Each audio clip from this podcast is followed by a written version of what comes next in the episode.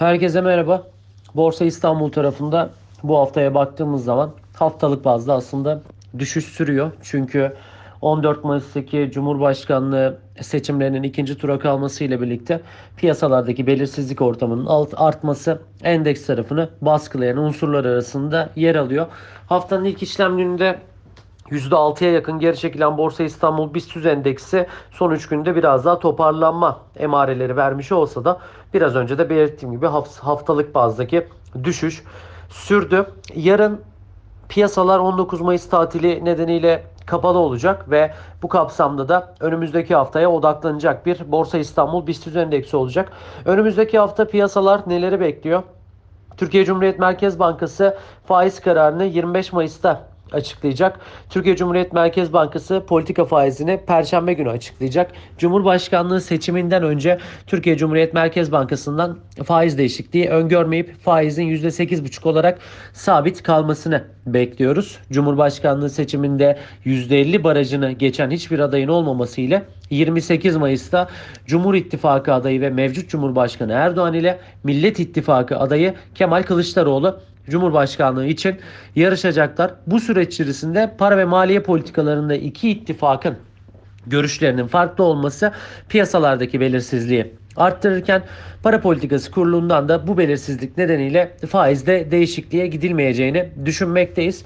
Para politikası kurulundan karar metninde liralaşma stratejisi, global merkez bankalarının güvercin tutumu ve deprem etkisi nedeniyle kısa ve orta vadedeki ekonomiye olabilecek etkilerin vurgulanmasını beklemekteyiz. Önümüzdeki hafta Amerika Birleşik Devletleri tarafında da büyüme verileri açıklanacak.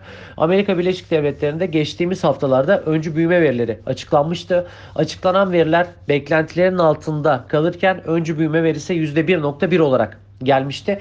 Verinin beklenenin altında kalması sonrasında Fed'in parasal genişlemeye geçilebileceğine dair ihtimaller de arttı.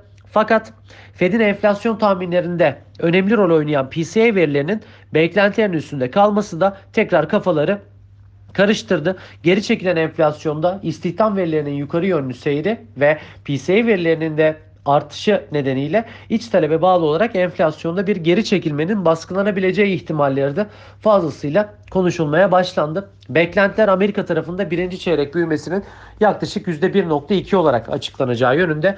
Bu da büyüme verisinin geçtiğimiz çeyreğin altında yer almasına sebebiyet veriyor ve mali krizin beklenenden de daha fazla ekonomiyi etkilediğini gösteriyor. Verinin beklenti altında kalması durumunda globalde risk iştahını yüksek görebiliriz. Çünkü parasal genişlemeye ilişkin ihtimallerinde artabileceği bir algının oluşma ihtimali kuvvetle muhtemel.